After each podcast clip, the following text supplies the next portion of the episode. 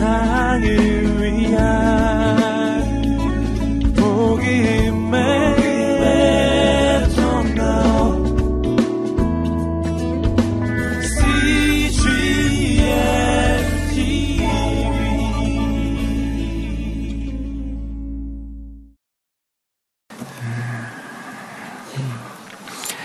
엠마오로 가는 두 제자를 만나 주신 예수님은 열한 제자들이 모인 곳에도 나타나셨습니다. 그리고 그들에게 평강을 선포하시고 제자들의 마음을 열어 성경을 깨닫게 주셨습니다. 어, 예수님은 우리들에게도 나타나 주십니다. 엠마의 두 제자에게 나타나서 그들의 마음을 뜨겁게 하신 것처럼 우리의 차가운 마음을 뜨겁게 해주시고 또 불안에 떠는 제자들에게 나타나셔서 평강을 선포해 주시고 성경을 깨닫게 해 주신 것처럼 우리들에게도 나타나셔서 평안을 선포해 주시고 말씀을 깨닫게 해 주십니다. 어, 예수님은 어, 제자들에게 복음을 땅 끝까지 증거하라는 사명을 주시면서 누가복음을 마치게 되는데 동일하게 오늘 우리들에게도 복음을 땅 끝까지 전해야 되는 사명을 주고 계십니다. 저는 오늘 본문에서 함께 예수님의 세 가지의 모습을 나누고 싶습니다. 우리가 본문에서 볼 수 있는 예수님의 첫 번째 모습은 제자들 가운데 나타나신 예수님의 모습입니다. 우리 36절에서 우리 39절의 말씀을 같이 한번 보시겠습니다. 36절에서 39절입니다. 함께 읽겠습니다. 시작.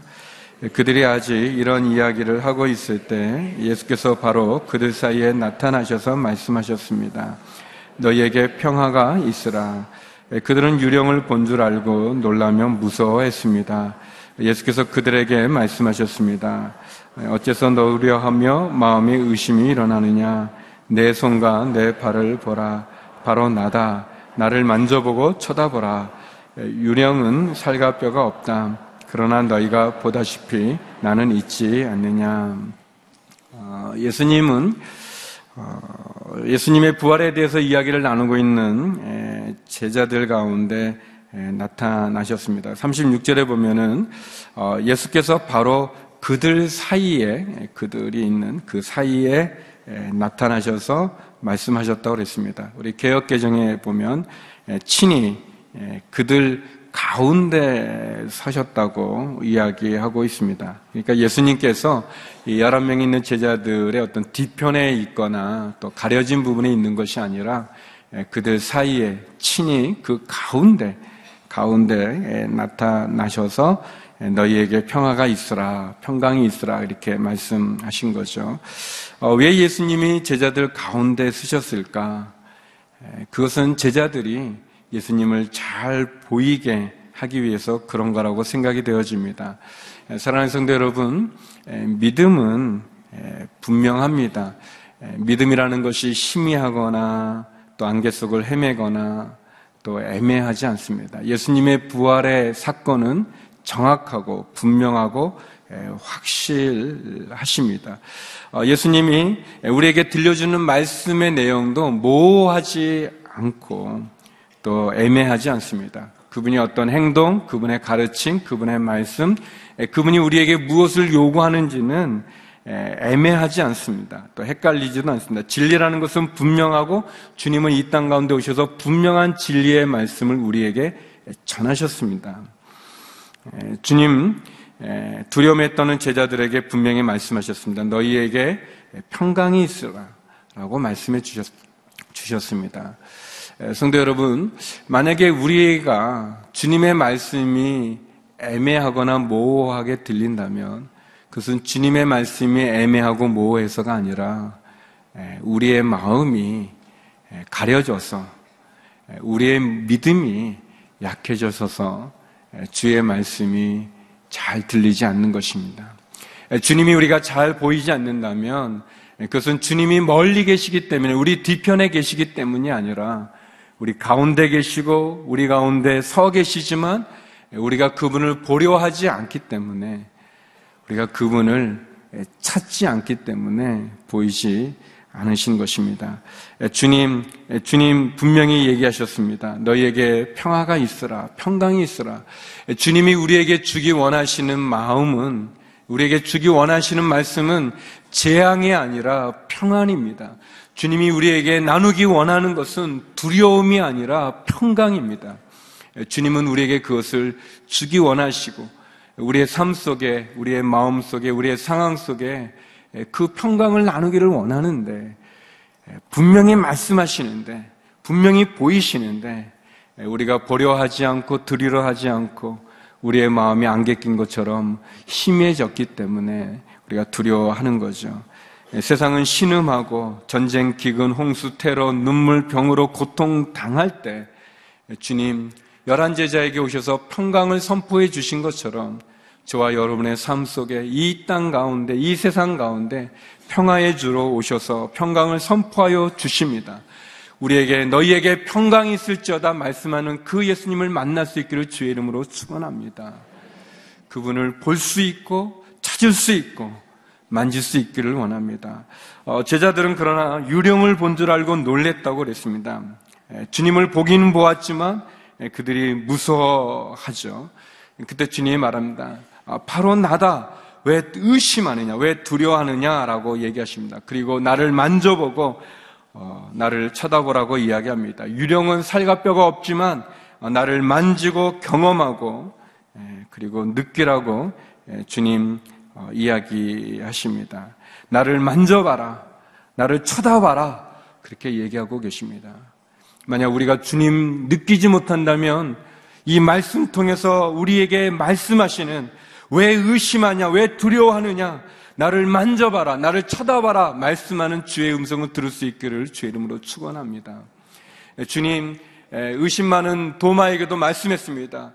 아, 아마 이 어, 요한복음에 보면 주님 열한 제자에게 나타나셨을 때 도마가 빠졌어요. 열 제자에게 나타났을 때그 도마가 그럽니다. 어, 나는 믿을 수 없다. 내 눈으로 보기 전에는 나는 믿을 수 없다라고 했을 때 주님 그 자리에도 나타나셔서 도마에게 말씀하셨습니다.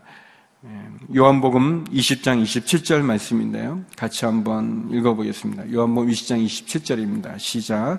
그러고 나서 예수께서 도마에게 말씀하셨습니다. 내 손가락을 이리 내밀어 내 손을 만져보고 내 손을 내밀어 넣어보아라. 그리고 믿음 없는 사람이 되지 말고 믿는 사람이 되라. 주님의 마음입니다. 주님, 도마에게 말씀하십니다. 어, 내 손을 만져봐라. 너의 손을 내 옆구리에 넣어봐라. 그래서 믿음 없는 사람이 되지 말고 믿는 사람이 되라.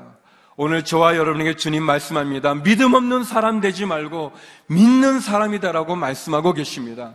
만약 믿지 못할 거면 내 손을 만져봐라. 너의 손을 내 옆구리에 넣어봐라. 나를 쳐다봐라. 그래서 믿음 없는 자가 되지 말고 믿는 자가 되라고 말씀하여 주고 계십니다. 그런데 주님 우리 가운데 서 계십니다. 분명하게 서 계시고 우리에게 얘기하시죠. 십자가는 죄로 말미암은 진노와 저주의 사슬로부터 우리를 해방시킨 평화와 소망의 소식 아니겠습니까? 육체적으로 완전하게 부활하신 그 예수님 사망 권세를 깨뜨리심으로 십자가의 죽음과 부활을 통해 구원을 완성하신 그분이 우리에게 말씀하십니다. 나를 쳐다봐라. 왜 의심하느냐? 그리고 믿음 없는 자가 되지 말고 믿는 자가 되라. 내가 너에게 평강을 주노라. 라고 말씀해 주고 계십니다. 사랑하는 성도 여러분, 저와 여러분에게 평강을 주시는 그 주님을 만나기를 주의 이름으로 축원합니다. 십자가를 바라보십시오. 우리의 모든 죄와 저주, 심판으로부터 우리를 해방시킨 우리에게 구원과 영생의 문을 여신 십자가를 바라보시기 바랍니다. 두 번째, 그리고 주님은 손가발을 보여주셨습니다. 손가발을 보여주시는 주님의 모습입니다. 우리 40절에서 43절의 말씀 같이 한번 읽겠습니다. 함께 읽겠습니다. 시작. 예수께서는 이렇게 말씀하시고 그 손가발을 보여주셨습니다. 그들은 너무 기쁘고 놀라와 오히려 믿기지 않았습니다. 그때 예수께서 그들에게 물으셨습니다. 여기에 먹을 것이 좀 있느냐? 예, 그들은 구운 생선 한 토막을 갖다 드렸습니다. 예, 그러자 예수께서는 그들 앞에서 생선을 가져다가 잡수셨습니다. 예, 예수님, 너희가 보다시피 내가 여기 있지 않느냐라고 말하면서 손과 발을 보여주셨습니다. 요한복음은 손과 옆구리를 보였다 그랬는데 누가복음은 예수님이 손과 발을 보여주셨고 어, 그리고 그 예수님의 손과 발을 본 제자들은 너무 기쁘고 놀랐다고 얘기합니다. 주님이 제자들에게 보여준 손과 발에는 무엇이 있습니까? 음, 예수님의 손과 발이 뭐 이렇게 특이하게 생겼다고 생각되지 않습니다. 예수님이 보여준 손과 발은 십자가에 달릴 때 못자국이 있는 거죠. 십자가에 못 박히셨던 못자국이 그 손과 발에 있고, 그리고 제자들은 비로소 예수님을 확인하고 그들은 기쁘고 놀라서 어떻게 사람이 다시 살아나는가 아, 예수님의 부활에 대해서 어, 믿지 못했다고 얘기합니다. 예수님이 분명한 거죠. 그 손과 아, 발에 나와 있는 그 못자국의 그 흔적들. 어, 그래서 예수님 얘기합니다. 먹을 것이 좀 있느냐? 먹을 것이 좀 있느냐? 왜냐하면 예수님이 뭐 문을 노크하고 들어온 게 아니라 그들 가운데 갑자기 나타나셨기 때문에 유령으로 보니까 그리고 예수님 그들이 구운 생선 한 토막을 드렸을 때 그들 앞에서 생선을 가져다가 잡수셨다고 그랬습니다. 부활한 예수님의 몸은 공간을 초월해서 나타나셨지만 그러나 그 몸은 영, 영, 영체만이 아니라 생선을 드시는 육신도 갖고 있는 모습을 보게 됩니다. 주님 제자들에게 단순히 평강만 있으라라고 말만 하지 않으셨습니다. 너에게 평화가 있으라, 평강이 있으라 이렇게 말로만 위로하지 않으셨습니다. 예수님 제자들에게 손과 발을 보여주셨죠. 그 손과 발에는 십자가 달릴 때 상처가 있어요. 예수님 분명히 제자들의 모든 죄를, 저와 여러분의 죄를 대속하시는 그 십자가의 증거를, 그 흔적을 그들에게 보여주셨죠. 동일하게 저와 여러분에게 나타나시는 주님, 우리에게 내미는 손이 있다면 우리에게도 어, 내미는 주님의 손에는 못자국의 흔적이 있을 것입니다. 주님이 보여주시는 발에는 십자가의 흔적이 있을 거예요. 그 십자가의 흔적은 무엇입니까? 바로 저와 여러분을 위해서 십자가에 달려 죽으셨던 그 사랑의 흔적이 아니겠습니까? 예수님은 우리를 향한 사랑의 흔적이 있습니다. 상처가 있습니다. 못자국이 선명한 손과 발, 채찍에 찢기신 그분의 등, 가신 면류관을 쓰신 얼굴, 또 창에 찔리신 옆구리가 있습니다. 그 흔적은 저와 여러분을 향한 분명한 사랑의 증거입니다. 그렇다면 사랑하는 성도 여러분, 주님은 우리를 향한 사랑의 흔적이 분명한데, 그럼 우리는 그분을 향한 어떤 사랑의 흔적이 우리에게 있는지요? 예수님은 말로만 우리에게 평강이 있으라고 말하지 않으시고, 십자가를 통해서 우리에게 구원의 평강을 주셨는데, 우리는 주님을 사랑한다고 고백하는 우리들은 정작 어떤 증거가 있습니까? 어떤 흔적이 있는지요? 어, 저는 어, 96년도에 중국에 선교사로 갔습니다.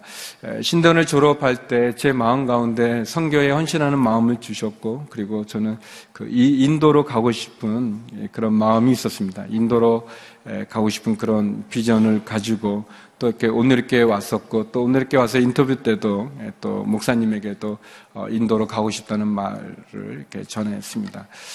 그리고 이제 훈련 받고 준비하는 과정 가운데 인도로 가려고 그랬는데 어, 목사님 한번 부르시더니 어, 디로 간다고 그랬지? 그래서 예, 인도로 가고 싶다 했더니 인도보다는 중국으로 가라고 이제 이렇게 얘기를 하셨습니다. 어, 인도에서 계속 기도했는데 그랬더니 어, 근데 중국이 좋은 것 같아. 그래서 이제 중국으로 가라고 그래서 이제 순정해서 중국으로 갔는데 이게 그런 마음이 있었어요. 아, 뭐 성계에 헌신한 거니까 어느 나라든 관계 있는가 그냥 어느 나라든 섬기면 되겠지. 어, 그런데 막상 중국에 가서 이렇게 생활하는데 그게 그렇지는 않더라고요. 이렇게 마음을 품었던 나라를 바꾸는 게 쉽지 않다는 것을 이제 중국 가서 알게 됐었습니다. 그런데 이제 그런 아무튼 중국에 이렇게 왔는데 우리 북경에서 이제 선교사님들이 뭐 모임하면서 예, 자기 소개들을 이렇게 쭉 하면서 어떻게 중국에 왔는가 뭐 이렇게 소, 예, 개하는데 어떤 분은 이제 테레비를 보다가 중국 지도를 보면서 그 지도가 너무 강렬하게 남아서 또 오셨다는 분, 또 당시에 이제 그 우리 조선족 분들이 또 그 약재를 가지고 한약재를 가지고 또 왔는데 이제 서울역에서 노숙자 같이 생활하면서 그것도 팔던 그것을 돕다가 돕다가 또 중국에 대한 뜨거운 마음이 일어나서 또 헌신하신 분들 여러 어떤 그 감동적인 그런 모습으로 이렇게 다 중국에 오게 되고 이제 제 차례가 돼서 어 이제 담임 목사님이 중국 가라고 그래서 왔습니다. 그런데 아, 이게 약간 좀 폼도 안 나고 좀 약간 좀 이렇게 멋쩍은 그런 게 있었어요. 예. 어, 그리고 또 이제 농장에서 사역할 때 이제 우리 그 청년들이 아우리치를 오고 영암에서 아우리치를 와서 뭐 하면서 이제 궁금하니까 이제 묻죠. 어, 선교사님은 어떻게 헌신했습니까? 어떻게 중계에 왔습니까? 그래서 제가 담임 목사님이 가라고 해서 왔어요. 그러면 이제 뭐가 좀 잘 안 맞는 그런 게 있다 보니까 이제 자꾸 위축되는 게 있었었어요. 아, 나는 어, 내가 막 이렇게 어떤 부르심을 받아서 어떤 온 게 아니고 그냥 이렇게 목사님 그래서 왔다는 그런 부분이 있었는데 한 번은 이제 배가 아, 아파가지고 많이 아파서 예, 병원에 갔더니 이제 맹장이어서 맹장 수술을 하게 됐습니다. 그냥 수술하게 됐는데 예, 우리 외국인이니까 그, 그 젊은 의사분들이 이제 외국인이 가야 되는 병원이 있었는데 또 영어를 쓰는 데인데 또 쉬운 영어로 저한테 걱정하지 말고 이렇게 마취하면 깨어나면 끝난다고 이렇게 그 젊은 그 중국 의사분들이 이제 얘기해 주면서 제가 알아듣게 아무튼 얘기해 주면서 그리고 수술실에 들어가고 수술을 마치고 예, 병실에 있었어요. 어, 이제 깨어나니까 병실이고 진짜 어, 그리고 이제 배는 아프고 어, 그랬습니다. 어, 그러면서 이제 어, 이 중국이 예, 그 이렇게 지금은 뭐 이렇게 맹장도 이렇게 표시가 많이 안 나게 하지만 뭐 그때는 그냥 짝 찢어가지고 이제 했는데 미안한지 아내한테 이 사람 맹장이 좀 크다고 뭐짝 예, 찢었어요. 그래서 이제 제가 아 그런가 보다 했더니 이제 이게 이제 우리가 아는 것처럼 맹장 부분에 예, 이렇게 예, 큰 이제 이렇게 흉터가 이렇게 있게 됐어요. 근데 이제 아내가 이제 그런 말을 하는 거예요. 어, 아유 자기 중국에 온 흔적 가졌네, 흔적을 남겼네, 뭐 그런 말해요.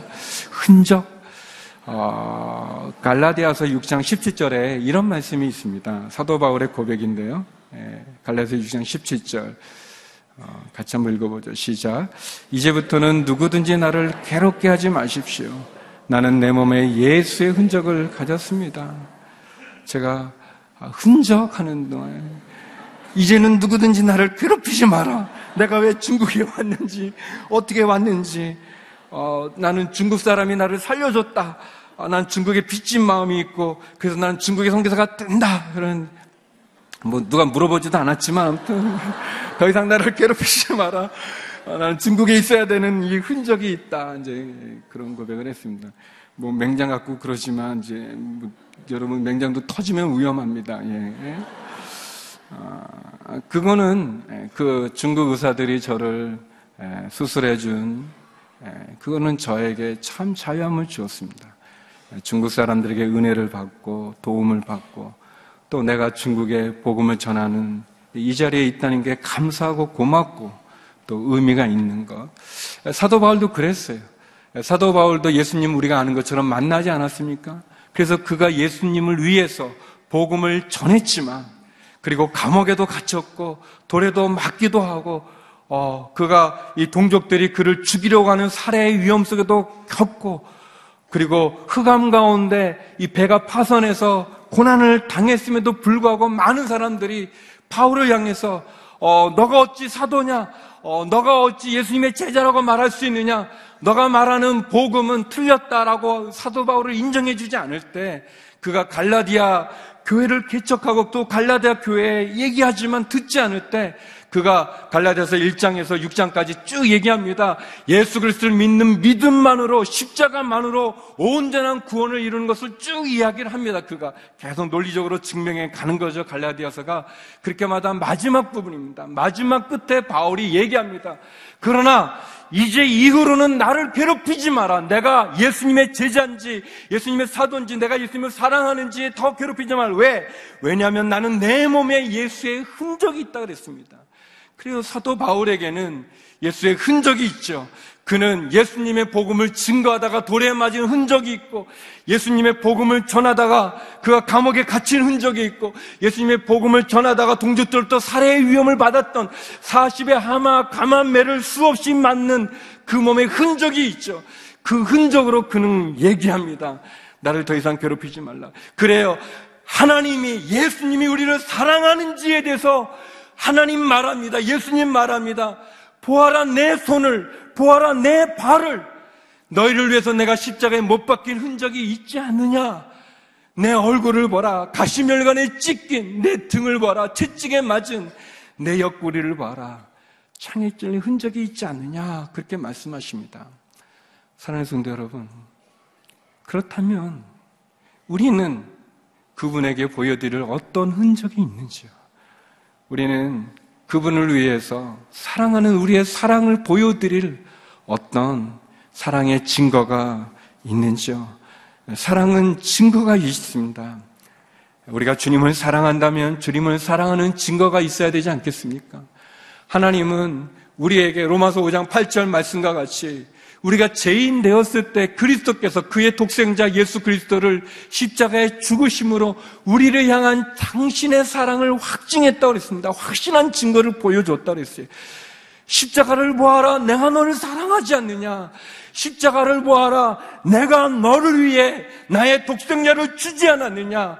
주님이 우리에게 말합니다. 십자가를 보아라. 내가 너의 죄를 지고 죽지 않았느냐. 그 증거를 보여주십니다. 주님은 우리를 향한 사랑의 증거를 그 십자가를 보여주시는 너무나 분명한 십자가를 보여주시며 우리를 향한 그분의 사랑의 증거를 보여주신다면 우리는 주님을 위해서 어떤 흔적을, 어떤 상처를, 어떤 고통을, 어떤 희생을, 어떤 증거를 갖고 계시는지요. 주님이 손과 발을 보여주신 것처럼 주님이 우리에게 오셨을 때 주님, 저는 저의 삶에 주님을 향한 이런 흔적이 있습니다. 이런 증거가 있습니다. 물론 아, 하나님이 뭐 어떤 그런 어떤 상처로 우리, 우리를 사랑하는 거 아니시죠. 그냥 부모가 자녀를 사랑하는 것처럼 조건 없이 우리를 향한 무한한 사랑으로 우리에게 오시지만 그러나 그분의 손과 발에 있는 못자국의 흔적을 우리가 보는 것처럼 우리도 그분에게 우리의 사랑을 보여줄 증거를 우리의 삶 속에, 우리의 몸 속에 함께 나눌 수 있기를 주의 이름으로 축원합니다. 마지막 세 번째, 오늘 본문에서 우리는 성경을 깨닫게 해주시는 예수님의 모습을 볼 수 있습니다. 우리 44절에서 우리 47절의 말씀을 한번 읽어보겠습니다. 44절에서 47절입니다. 함께 읽겠습니다. 시작. 예수께서 그들에게 말씀하셨습니다. 내가 전에 너희와 함께 있을 때 모세의 율법과 예언서와 시편에서 나에 대해 기록된 모든 일이 마땅히 이루어져야 한다고 너희에게 말한 것이 바로 이것이다. 그리고 예수께서 그들의 마음을 열어 성경을 깨닫게 해 주셨습니다. 예수께서 그들에게 말씀하셨습니다. 이렇게 기록되어 있다. 그리스도께서 고난을 겪고 3일째 되는 날 죽은 사람들 가운데서 살아날 것이며 또 예루살렘으로부터 시작해 모든 민족에게 그의 이름으로 죄의 용서를 받게 하는 회개가 전파될 것이다. 어, 예수님 계속해서 제자들에게 말씀하십니다. 생선을 드시고 나서 주님, 주님이 왜 죽으셔야 되는지, 그리고 또 주님이 부활을 통해서 성경의 구원의 약속이 성취되었음을 이야기해 주십니다. 특별히 제자들의 마음을 마음을 열어서 그들로 성경을 깨닫게 해 주셨습니다. 예수님 모세의 율법, 예언서, 시편 이것이 구약인데 구약인데 이 구약에서 어, 예수님에 대해서 기록된 말씀들을 얘기해 주시면서 성경을 깨닫게 해 주셨습니다. 마치 엠마의 제자들에게 말씀을 풀어 주실 때 그들의 마음이 뜨거워졌던 것처럼 영적인 눈과 마음이 닫힌 제자들의 그 눈과 마음을 열어 주셔서 십자가의 죽음의 의미와 또 부활의 영광의 의미 또 그 십자가와 부활을 통해서 어, 모세의 율법과 예언서와 시편에 예언하고 있는 그 약속이 완성되고 성취되었다는 것을 가르쳐 어, 주셨습니다. 그래요. 예수님께서 그들에게 영적인 시각을 열어주신 거죠. 말씀이 이해되어지게, 깨달아지게 해주신 거죠. 우리가 나이를 먹게 되면서 철이 든다고 얘기하지 않습니까?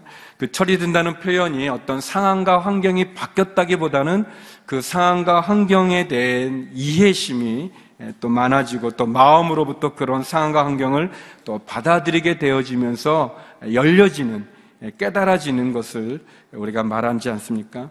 예수님, 우리에게 성령님을 통해서 우리의 마음과 우리의 닫혀진 눈이 열려지기를 원하십니다. 요한복음 14장 26절에서 주님 이렇게 말씀하셨습니다. 같이 한번 읽어보겠습니다. 시작. 그러나 보혜사 곧 아버지께서 내 이름으로 보내실 성령께서 너희에게 모든 것을 가르쳐 주실 것이며 내가 너희에게 말한 모든 것을 생각나게 하실 것이다. 예, 성령님을 보내서 예수님이 하신 말씀을 생각나게 하시고 깨닫게 해 주신다고 얘기해 주십니다.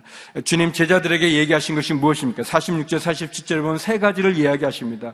첫 번째는 그리스도가 고난을 받아야 되는 것, 그리스도가 십자가를 져야만 되는 것, 저와 여러분의 죄를 대속하기 위해서는 그 죄값을 치르는 십자가의 고난을 당하셔야 된다는 것.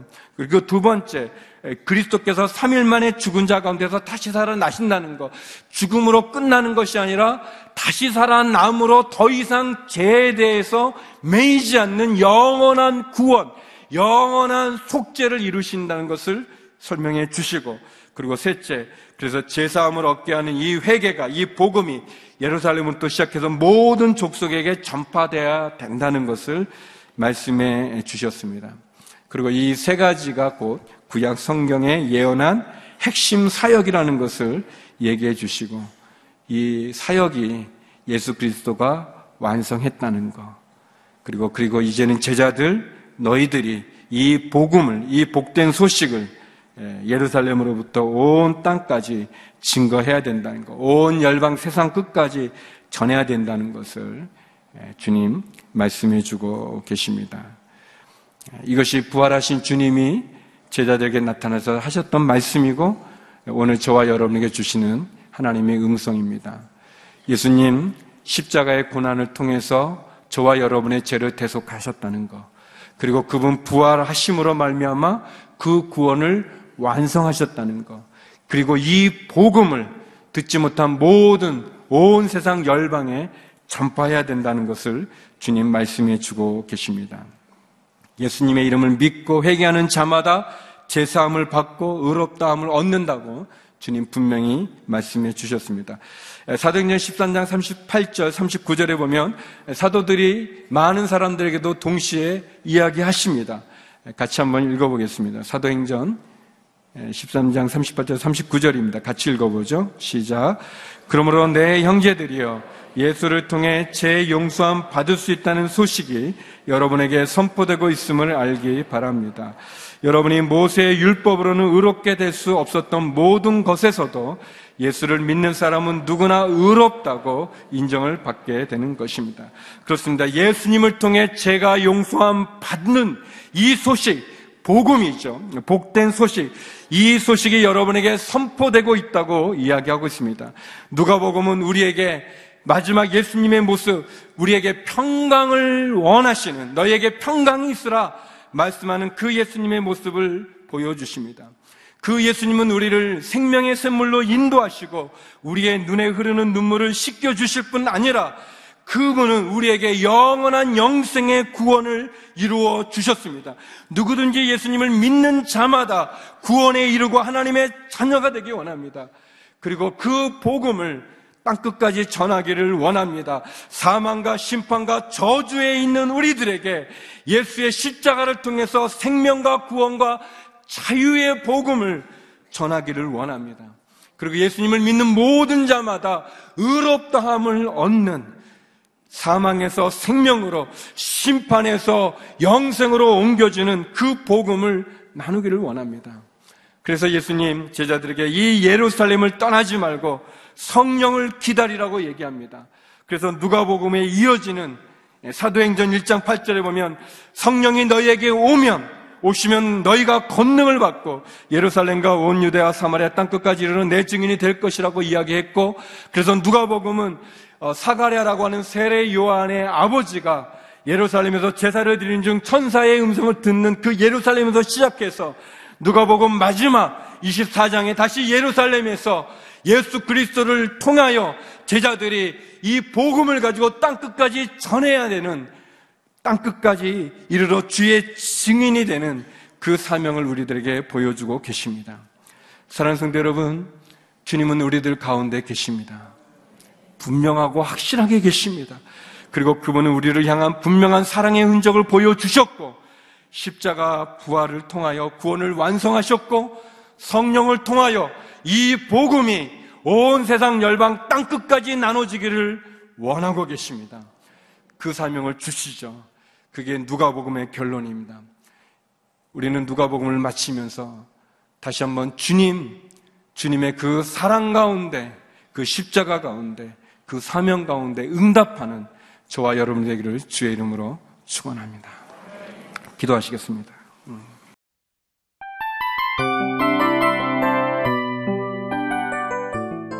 이 프로그램은 청취자 여러분의 소중한 후원으로 제작됩니다.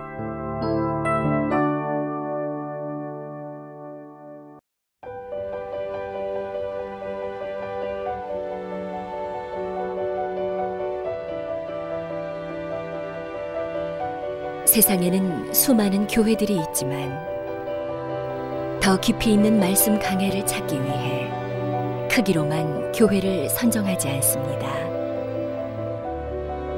보다 좋은 영적 콘텐츠를 더 많이 나누기 위해 방송비를 받지 않습니다.